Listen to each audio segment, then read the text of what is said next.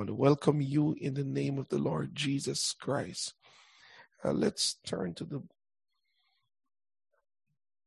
to our Bibles. Tonight we will be looking on Acts chapter 5.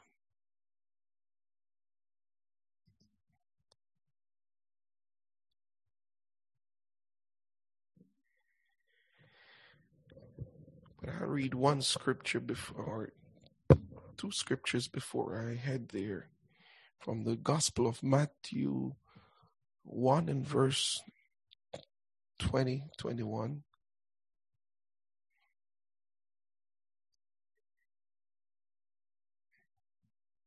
Matthew's account of a supernatural experience where the angel of the Lord visited him,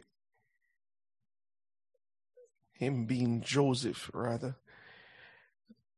Matthew 1 and verse 20. But while he thought on these things, behold, the angel of the Lord appeared unto him in a dream,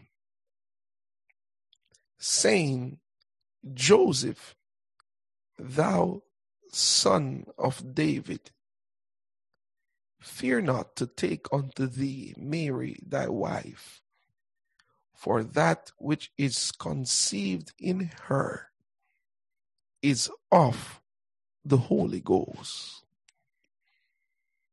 And she, Mary, shall bring forth a son, and thou shalt call his name Jesus. For he shall save his people from their sins. Your wife shall bring forth a son.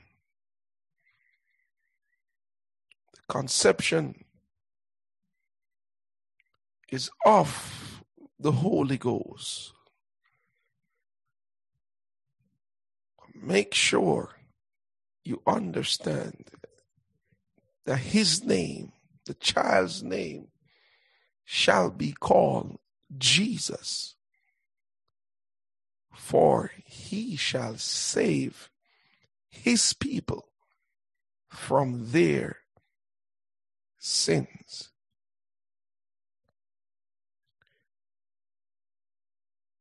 The name of the Lord Jesus is revealed, is made known to us. Tell somebody he came into this world to save us from our sins. He never came to make us rich and wealthy. The purpose of Him being revealed, of Him taking on the form of a servant, is to take away our sins.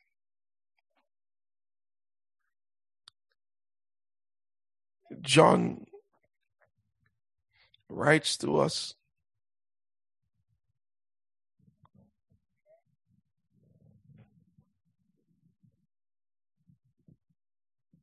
of the account of the Baptist.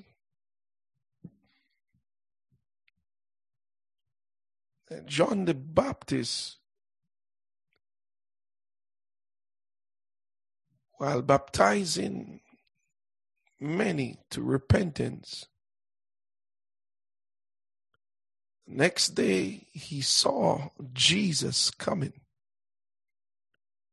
And his statement was behold the lamb of god that take away the sin of this world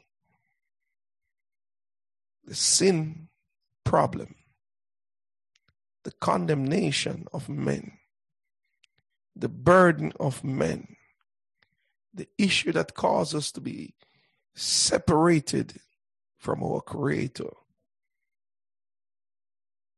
He's coming into this world to remove the sin problem. So Peter writes to us, or Peter in his statement rather, in Luke's account in Acts chapter 2, when they ask, What shall we do? Seeing that we have crucified the gift, seeing that we have crucified the one that has come into this world to deliver us from the bondage of sin. What shall we do?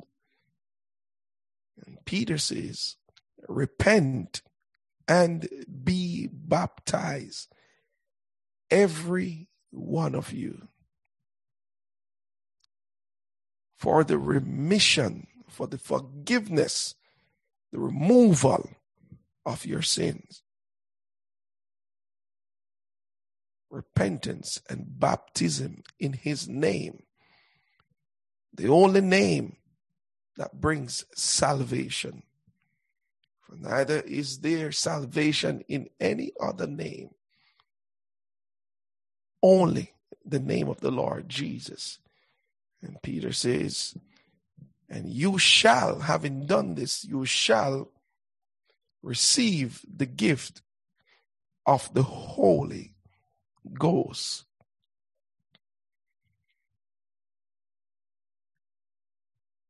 In the book of Acts, chapter 5,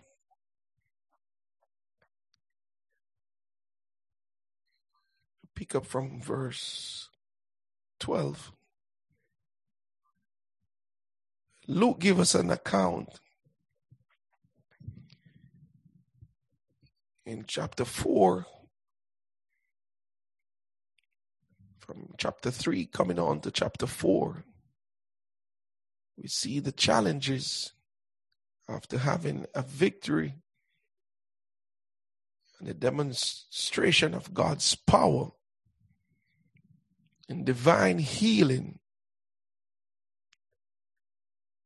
And the church being persecuted we see in Acts chapter 5 of a, an attack from within the church, an attack upon the unity of the church, an attack where either it was going to be the promotion of self or the continued unity of the spirit. And we, in some, we read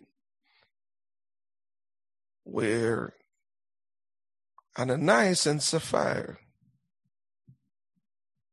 they were both killed in an act of divine judgment. The spirit remained and self was suppressed I mean the Spirit of the Lord. Unity prevailed, and self was suppressed.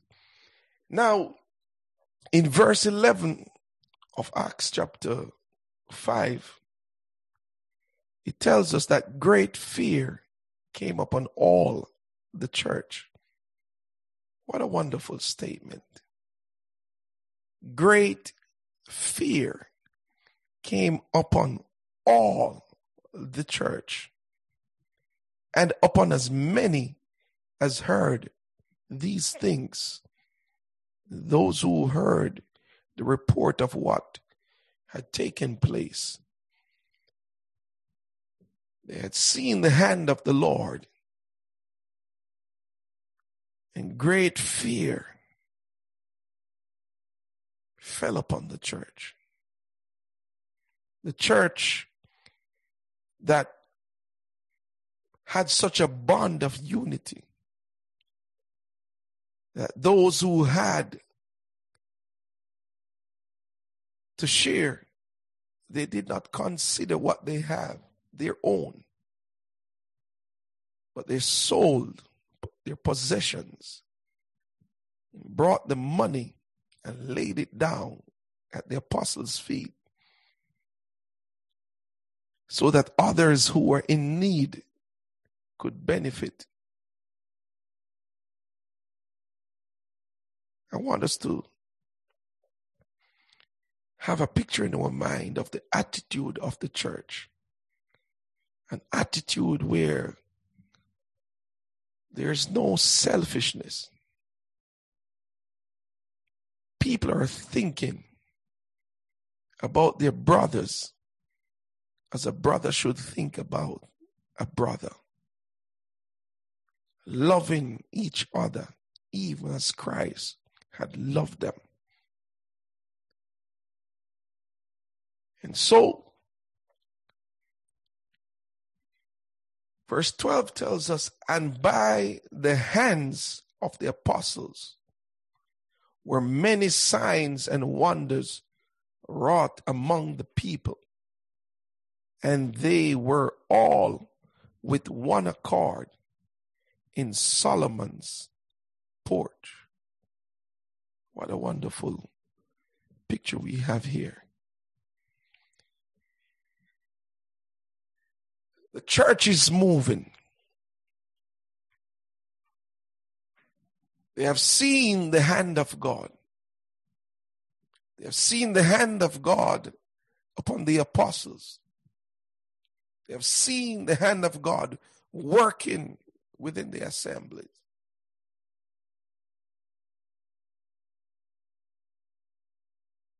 Signs, wonders were, were clearly seen by everyone. And they were all with one accord. All with one accord in Solomon's porch. And of the rest, there's no man join himself to them, but the people magnified them. So we we see a picture, brothers and sisters, where the church is advancing. They were already warned not to preach in the name of the Lord Jesus Christ. But there can be no church, no gospel, no deliverance, no signs, no wonders from the Lord except it be done in his name. And I, I want to be very clear. I say from the Lord because we have signs and miracles being done that the Lord did not sanction. Someone say, then how can it happen? If we go back to the call of Moses to deliver the people of Israel out of Egypt, we reckon that when Moses went down to talk with Pharaoh, that Pharaoh himself had some wise men, some magicians, and they did perform certain signs. But none of those signs could supersede the power that lies in the name of our eternal God. The name Jesus was not yet revealed, but the one God who called Moses, having sanctioned him and sent him down to the house of Pharaoh. And Pharaoh wise men dropped their rods and it became a serpent. Moses did the same. But the serpent of, of the wise men could not devour the serpent of Moses. And so we see signs being performed by other powers. But there's one power that rules in this universe, and it is the name of the Lord Jesus Christ. He did say, All power is given unto me in heaven and in earth. And so the church is moving on. Perse- persecution is about to take place. Signs and wonders. And verse 12 gives us a picture of boldness. And they were all with one accord in Solomon's portico or his porch in a public place. They were told not to preach openly, not to preach in his name. But the men who were called went straight back into the public place. They were not hiding and preaching, they were teaching openly so that others could see. Verse 13 tells us, and of the rest, no man joined himself to them. And so the church here, you see, brothers and sisters, this is where we see the, the level of passiveness within the assembly. Because here, unless someone was totally committed, they would not join themselves with the church. He said, no, no, and of the rest, that no man join himself to them, but the people, because of the signs and the wonders, the miracles that were done, the people magnified them. And believers were added to the Lord. Multitudes of both men and women. What a wonderful thing. In so much that they brought forth the sick into the streets and laid them on beds and couches. And at the least, the shadow of Peter passing by might overshadow some of them.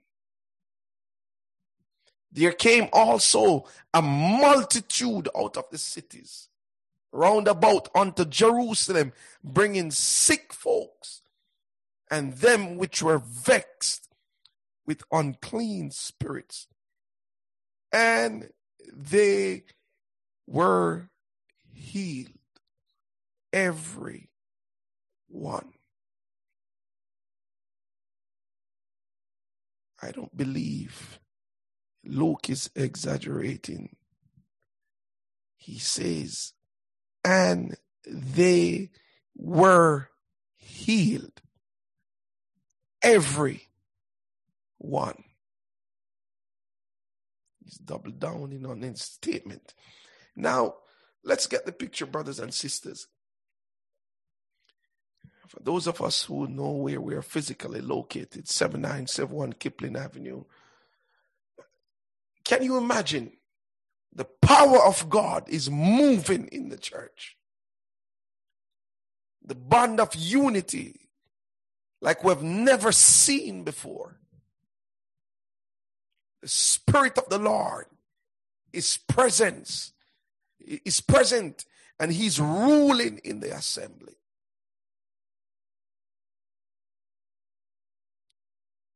That those who were not fully committed would not even seek to join themselves with the church. And news is spreading across the streets surrounding Kipling, down to Highway 7, down to Steeles, north to Major Mac, all the way up, coming north, even up to Davis Drive, so to speak. And people now who have a problem. And the problem is caused by sin entering into this world. Sickness, disease, unclean spirits, possessed by devils. And there's so much power in the church that men are now bringing their loved ones and friends. Not necessarily trying to get into the building, but laying them out on the streets. So that as the apostle passes by, wishing that the shadow of Peter passing may be cast upon some of them, and they will be healed. And multitudes are out of the cities round about unto Jerusalem. So now it's bigger than the, the local uh, place that they were at. Other cities now are learning of what's happening in Jerusalem. And they're bringing, they're making the journey to Jerusalem with sick folks, with folks who are possessed with demons and unclean spirits and bringing them to Jerusalem that they may be healed. Verse 17 tells us, then, then the high priest rose up. Somebody's always watching what's happening in the church. Satan knows how to infiltrate the minds of men and to position them against the church from within and from without. Ananias and Sapphira, their minds were infiltrated by the devil, the adversary, the opposer. And now the high priest rose up, and all they that were with him, which is the sect of the Sadducees, and were filled with in, indignation. See a whole set of angry folks angry with what was happening in the church.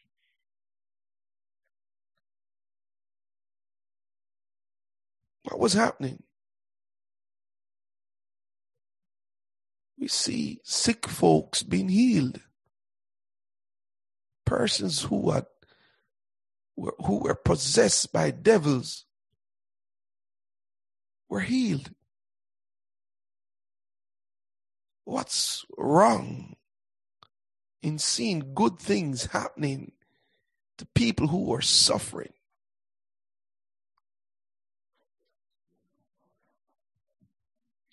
But let's understand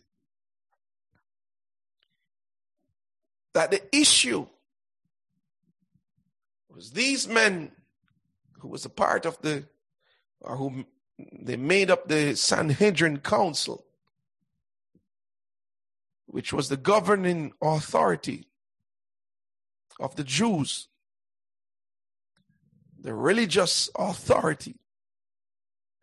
God was moving and they had no control. So we sense a spirit of jealousy. The kingdom of God is advancing. People are being healed. People are being delivered. And they can't control it. They have nothing to do with it. Bible said that they laid their hands on the apostles and put them in common prison. The second persecution. The reason for the persecution, the performing of signs and wonders,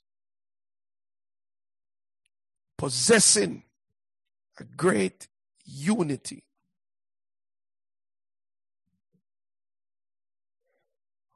Holding public worship and being different from the world. They were attracting crowds. They were reaching out and evangelizing the entire Jerusalem until the cities that surrounded Jerusalem were now being impacted. And they were meeting the needs of people who were suffering.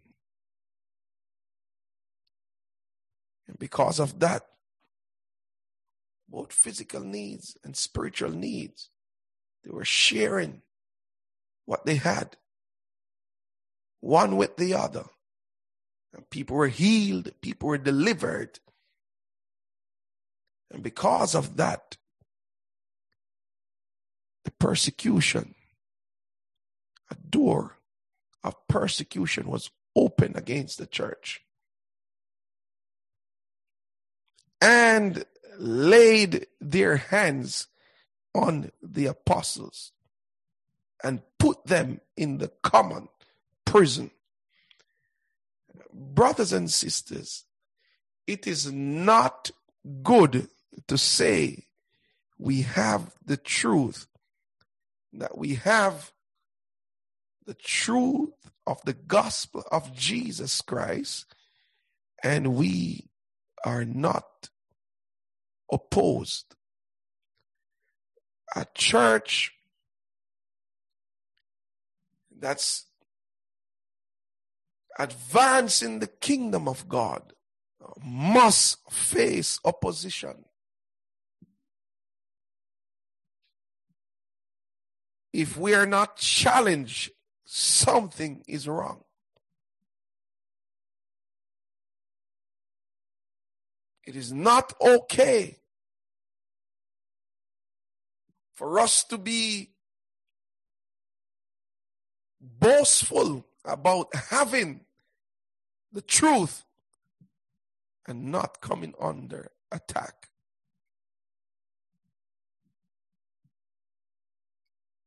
Watch what this is the church that we're part of, brothers and sisters. This is the beginning of our church. And they are doing what the Lord commanded them to do. And the persecution is coming. Signs and wonders, not to promote an individual, but to promote the name of the Lord Jesus, to bring glory to his name. We're not hearing or learning about an individual's ministry, the ministry of so and so. This is a record of the church. Uh, the great unity that's within the church. A unity that cannot be breached. And I want us to understand that's why the judgment of God came so swiftly upon Ananias and Sapphira.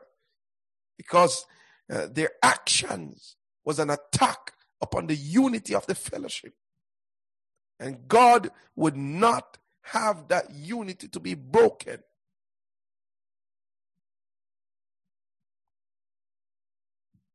So a swift judgment came.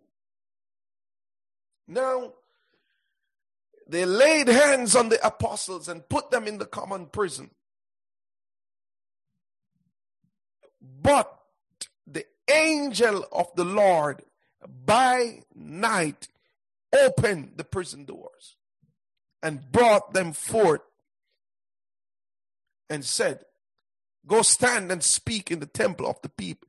Uh, go stand and speak in the temple to the people all the words of this life. So you see, brothers and sisters, there is no question of God defending and taking care of his people. Those who are committed to the cause. Those who are fully committed to the cause. The, the cause of advancing the kingdom of God. The cause of preaching the name of Jesus Christ. Not motivational messages, self empowerment, how to become a better person in seven steps. No, preaching exactly what the Lord told them to do. Doing exactly what Jesus had commanded them to do. The angel of the Lord. Men rose up against them, but the angel of the Lord stood with them. The Lord stood with them by, by night while they were in the prison. The angel showed up and brought them forth. Something supernatural, divine. God will defend his name. No man can imprison the name of the Lord Jesus Christ. No man can imprison the message of Jesus Christ. And so brought them out of the prison and commanded them. This is what the Lord wants you to do. Go, stand and speak in the temple to the people all the words of this life. Brothers and sisters, what we learn from this is that the Lord expects us to be bold. The Lord expects it because He has deposited in us a spirit of boldness. When we get the Holy Ghost, we get a spirit of boldness. And if we ever uh, ever desire, if we ever feel that we need more, we can ask of God in prayer for boldness to present the message of the kingdom to, to others. Command them. Go in the temple to the people. Brothers and sisters, what does this tell us again? Is that the church or the ministry of Jesus Christ is not for four walls. The ministry of Jesus Christ is for people. Everybody. Not a select few. The ministry of Jesus is for people. If we aren't touching the lives of people, if we are not witnessing to people, we have lost the power that comes with this gospel. You want to see a fellowship die very quickly, or a fellowship changing into a, a social club. Just stop talking to people. Stop telling people about Jesus. And we keep this thing amongst ourselves. And all we have is a monument. And that's why so many, many of our assemblies have problems. Problems in leadership, problems, uh, uh, men fighting over titles and positions. Because we don't have no fresh blood coming in.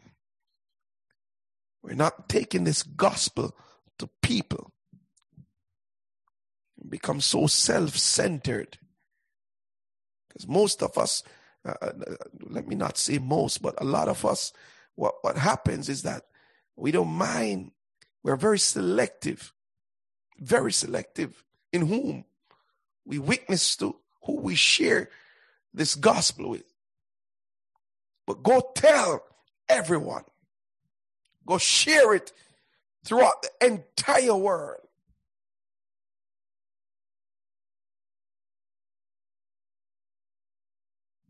Every person who receives, or every person that we encounter, is a candidate for the kingdom of God. Let, let it be that they have rejected the message, but not that we have rejected them.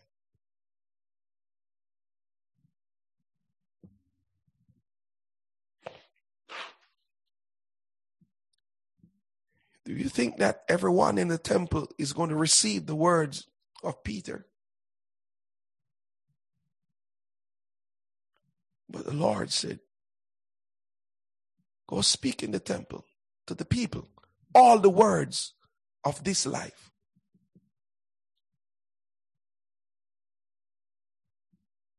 The ministry of Jesus, John says, in him was life. Jesus Christ is life.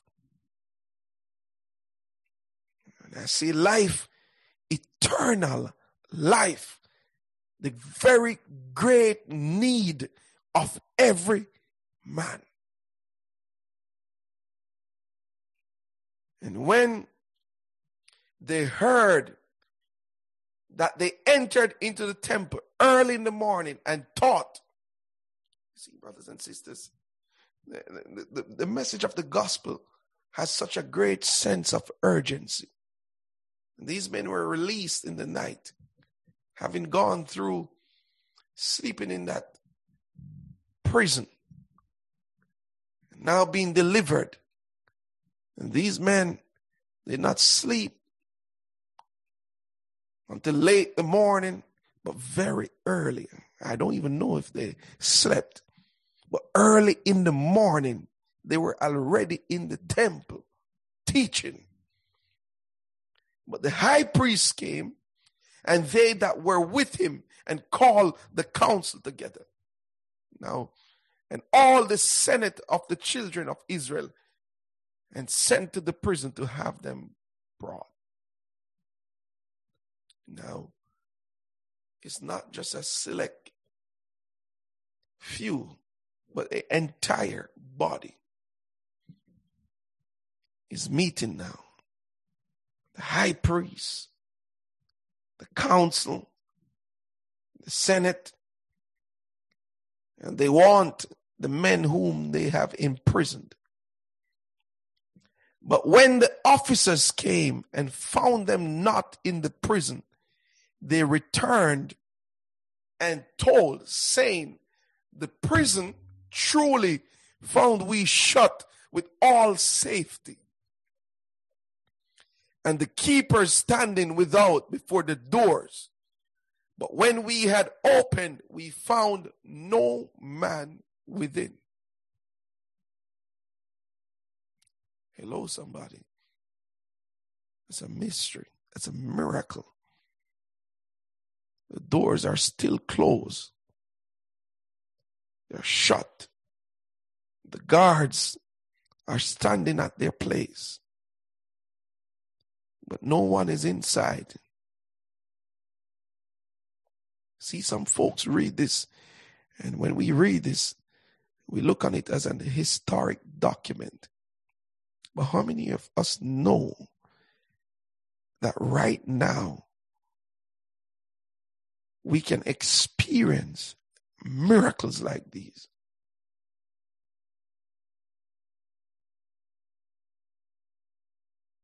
God knows how to protect his people.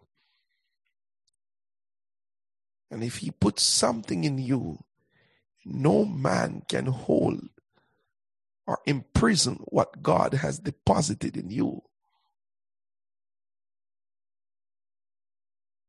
God knows how to release his people for them to speak for him, to advance the kingdom. We found no man within. The officers are still guarding. The, the prison doors were closed. But when we went inside, no man was there. Now, when the high priest and the captain of the temple and the chief priests heard these things, they doubted of them where unto this would grow.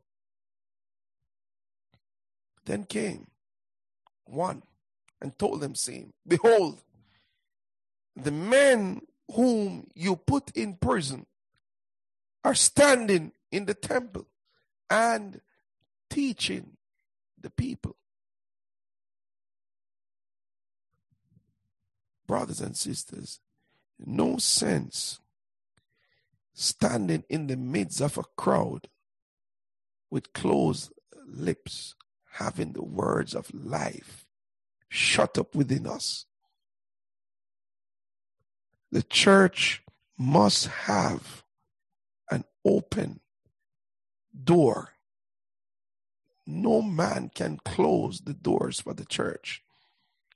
And when we see ourselves as carriers of the words of life, when we get into the multitudes of people, whether it be multitudes or, or just an individual,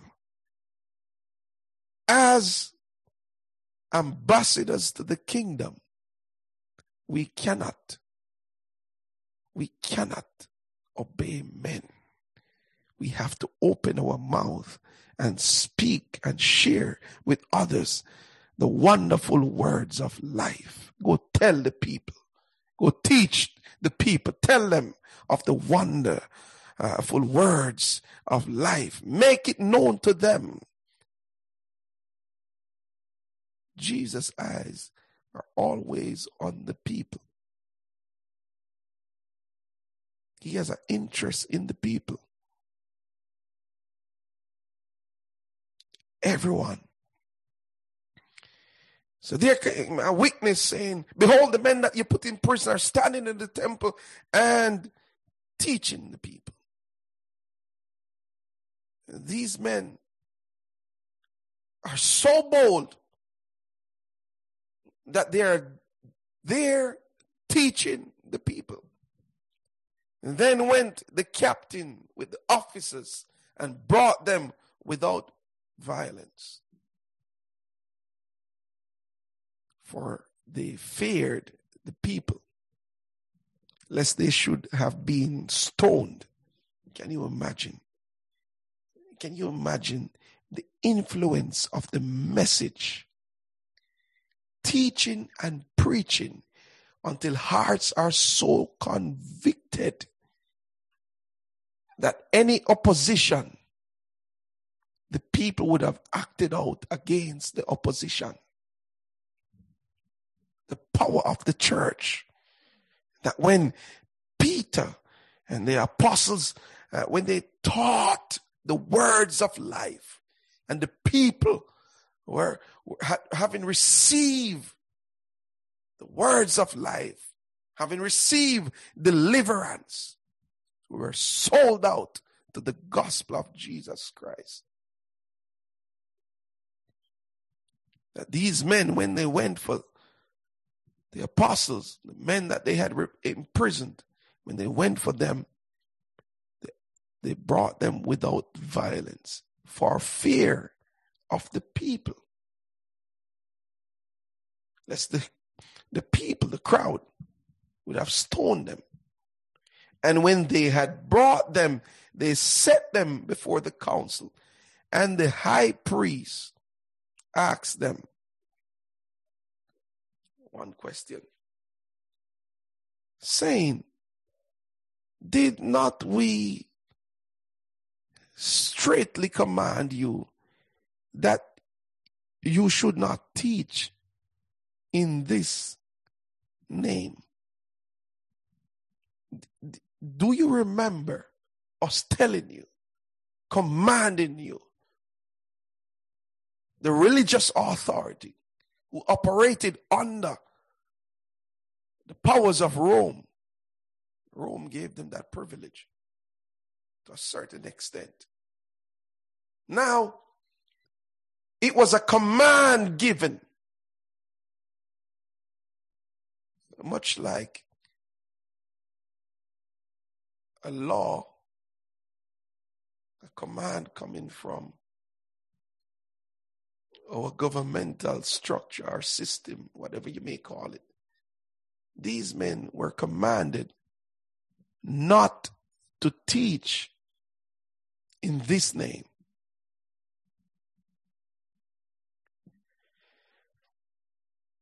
We have given you that command, but one cannot help. But as we look on what the, the statement of the high priest, and behold, what a confession. You have filled Jerusalem with your doctrine.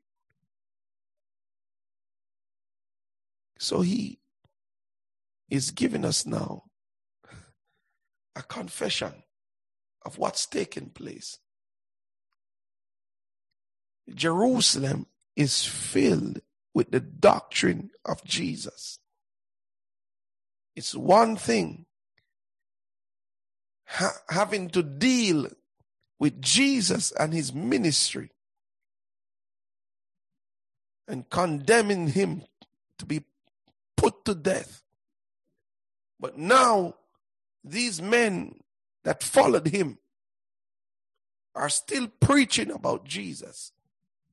And now the entire Jerusalem is filled with the doctrine of Jesus. I wonder if we could get an appetite for street by street, city by city, to fill some streets, some homes with the doctrine of Jesus Christ, with the message of Jesus Christ. And, and intend to bring this man's blood upon us. Peter and the other apostles answered and said, We ought to obey God rather than men. We have to obey God rather than men. Now, brothers and sisters, a statement that we would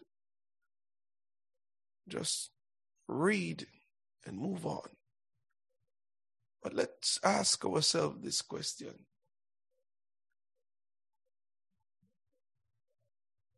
Are we, can we say, we're truthfully obeying God rather than men? Men tells us that we can't witness.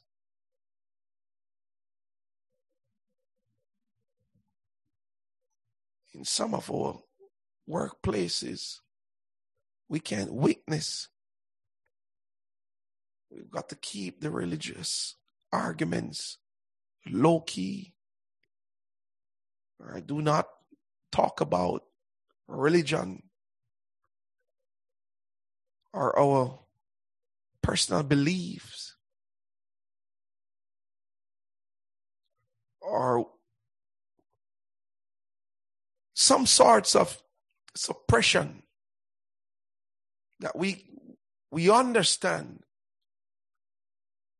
that it's an attack upon the church. But what we do and i have to ask myself this question What we what we do, brothers and sisters, is we hear what men say, and we the next step that we take is that we try to find out how can we work around the laws that are in place. But the church that we are aligned with, our forefathers, the apostles, the command is given and they boldly defy the command. Don't teach in this name. Peter says, what, what's the use of the gospel if the name of Jesus is not proclaimed? What's the use of the gospel if all that we do is preach among ourselves? So they gladly and they boldly step into the temple. You say don't teach. You say don't preach. You say you can't talk about some stuff. Now we are hearing laws that's coming left, right, and center, right in the midst of a pandemic. There are bills being passed through Parliament advance into the Senate. And once it comes through the Senate, becomes law. And some of these things is an attack upon the Christian faith.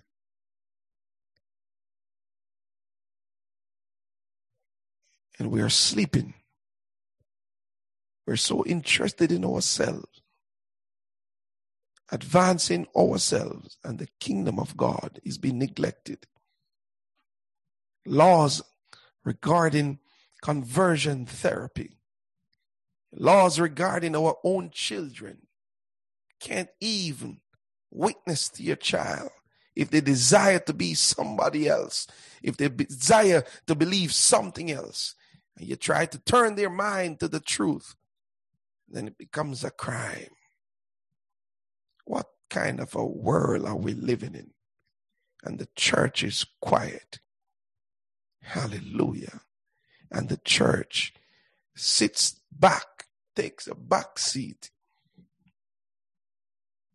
wondering how can we move around the laws and still operate, still have our padded pews, still have our pulpits to preach from, Peter, the apostles. Luke gives us a, a vivid account. They are connected to heaven. They were persecuted, thrown in the prison. But heaven spoke back to them. Go back right where they're preventing you from operating and you go tell everyone in the temple about the wonderful words of life. Don't be passive, be bold. Peter says, we have to obey God rather than men. The God of our fathers raised up Jesus, whom he slew and hung on a tree. Him God exalted with his right hand to be a prince and a savior, for to give repentance to Israel. His name shall be called Jesus, for he shall save his people from their sins and forgiveness of sins.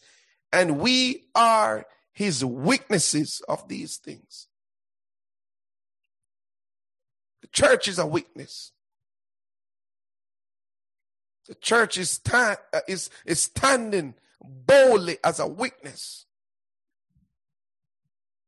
Peter said, So is also the Holy Ghost, whom God had given to them that obey him. It's a gift. God gave it to men who obey when they heard that, they were cut to the heart and took counsel to slay them, to kill them. But there stood up one in the council, a Pharisee named Gamaliel, a doctor of the law, had in reputation among all the people, and commanded to put the apostles forth a little space. I want to talk to you men. Put out the apostles. Do you remember in the days of Theudas boasted himself to be somebody to whom a number of men, about 400, joined themselves who was slain? And all as many as obeyed him were scattered and brought to naught. After this man rose up Judas of Galilee in the days of the taxing and drew away much people after him. He also perished, and all, even as many as obeyed him, were dispersed. Now I say unto you, refrain from these men and leave them alone. For if this counsel or this work be of men, it will come to naught. Here's a man with some level of understanding. If something is written in heaven, you can't fight it. But if, if, if there's no account for it in heaven, it's going to come to naught. But if it be of God, you cannot overthrow it. Brothers and sisters, here we understand the position of the church. Upon this rock, I build my church, and the gates of hell shall not prevail. The church cannot be overthrown. If he be of if it be of God, he cannot overthrow it, lest happily he be found even to fight against God. And to him they agreed. And when they had called the apostles and beaten them, still trying to find some way to suppress the truth, still trying to find some way to turn the minds of the men from their obligation to the truth of Jesus Christ. With them, they commanded that they should not speak in the name of Jesus and let them go. And they departed from the presence of the council, rejoicing, rejoicing that they were counted worthy to suffer shame for his name. A whipping and a command. Don't speak in the name of Jesus. Ooh. They left the presence of the council when men would have been crying after having uh, 39 stripes these men left rejoicing and that they were counted worthy to suffer shame for his name. The name of Jesus. The important thing in the church. The church has everything to do with the name of Jesus Christ when we talk about the name of the Lord Jesus. That's why uh, the religious order of the day, they were afraid. They took offense because when the message of Jesus Christ was preached, they had to face the reality of the blood of Jesus. Commanded not to speak, went away, departed, they went away uh, rejoicing and that they were counted worthy to suffer shame for his name. And the last verse can shift my mind from my obligation to the truth.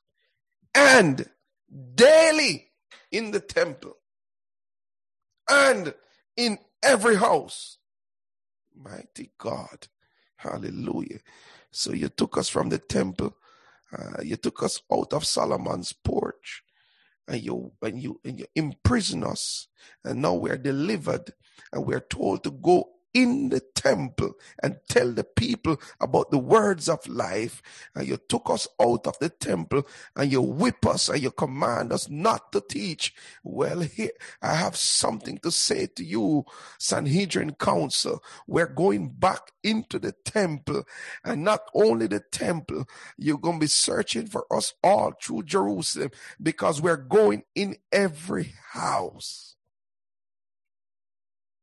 What a, what a, what a, an attitude.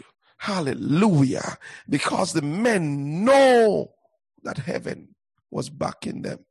Brothers and sisters, we must live that we have the confidence that Jesus is with us. We must live this gospel that we know that Jesus is with us. That's where the boldness comes from. But if we don't live, if we don't do what he says, then we become timid. We don't know if he is with us. We're not convinced.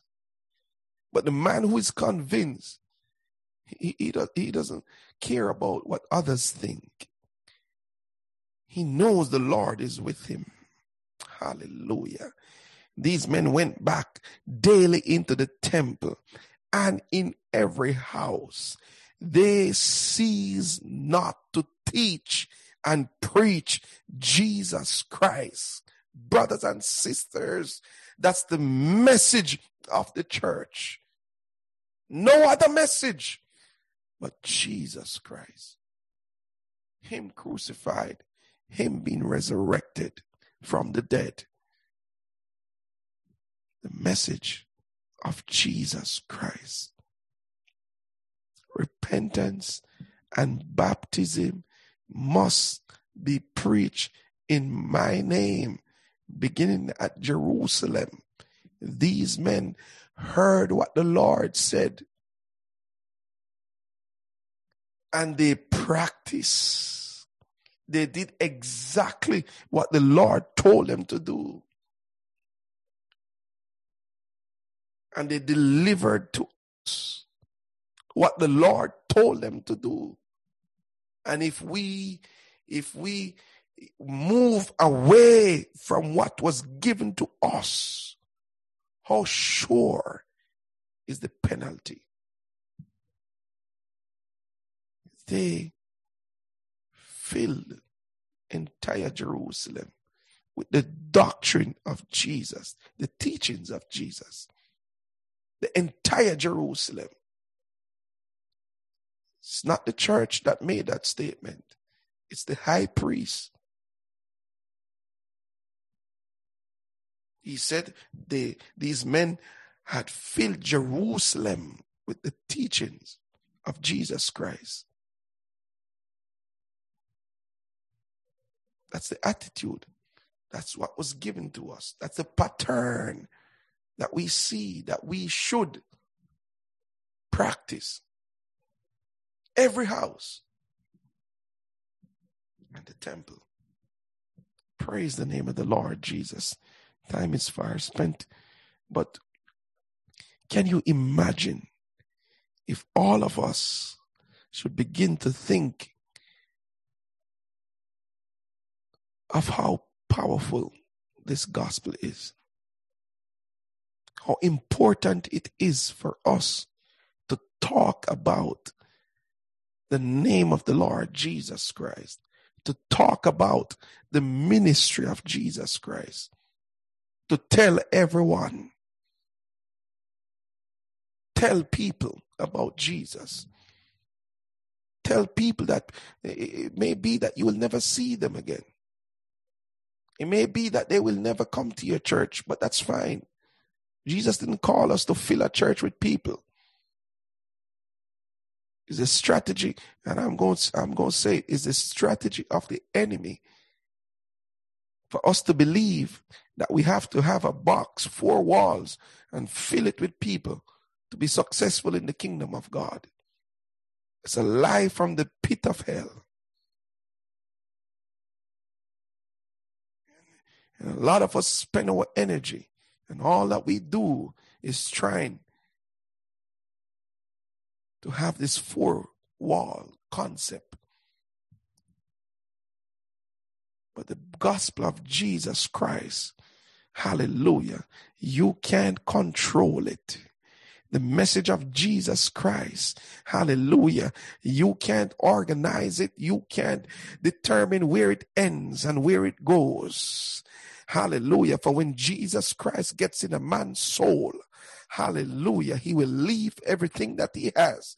Hallelujah. John said, brothers and sisters, I'm thinking about the statement today. I, I, I was just thinking, behold the Lamb of God Hallelujah. And I just want to ask, what do you think about Jesus Christ, the Lamb of God? What does that statement me- means to you? Maybe that John was just telling them, here is the one that's coming to take away the sin of the world. But having uh, passed, gone past that and hear that statement echoing in your, in your ears right now, behold the Lamb of God. Stop, look on him Hallelujah. Consider the man Christ Jesus. Consider the one that has power. Hallelujah. All power is given unto him. The power to judge. The power over life and death. The power over destiny of a man's soul. All power is given unto him.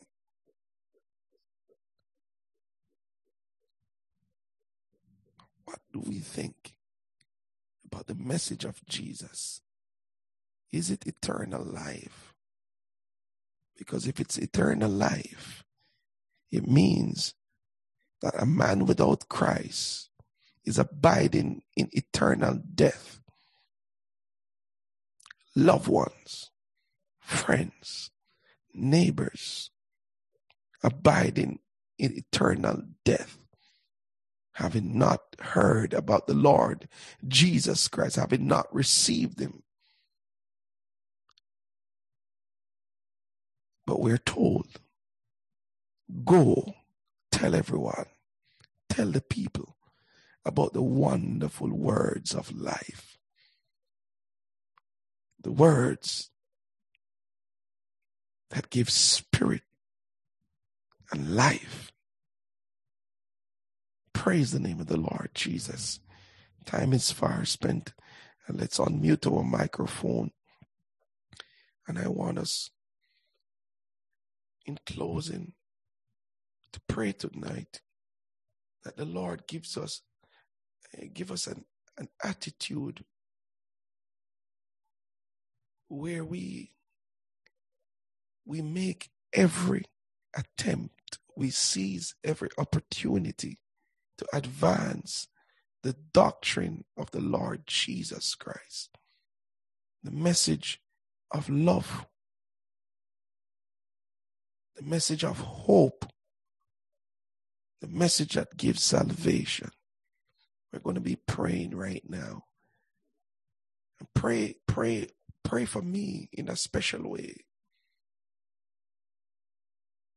That I will seize every opportunity to advance that the Lord will, will, will download in my spirit. Methods. When I say method, brethren, I'm not talking about men's activities or uh, men reason out a plan for this gospel. I'm talking about how the Lord would want us to move forward as an assembly, to look on uh, on on this gospel and, and the opportunity that He has given us, not to be blinded with small-minded thinking, but to stretch our minds Hallelujah. We're going to be praying now. We're going to be praying.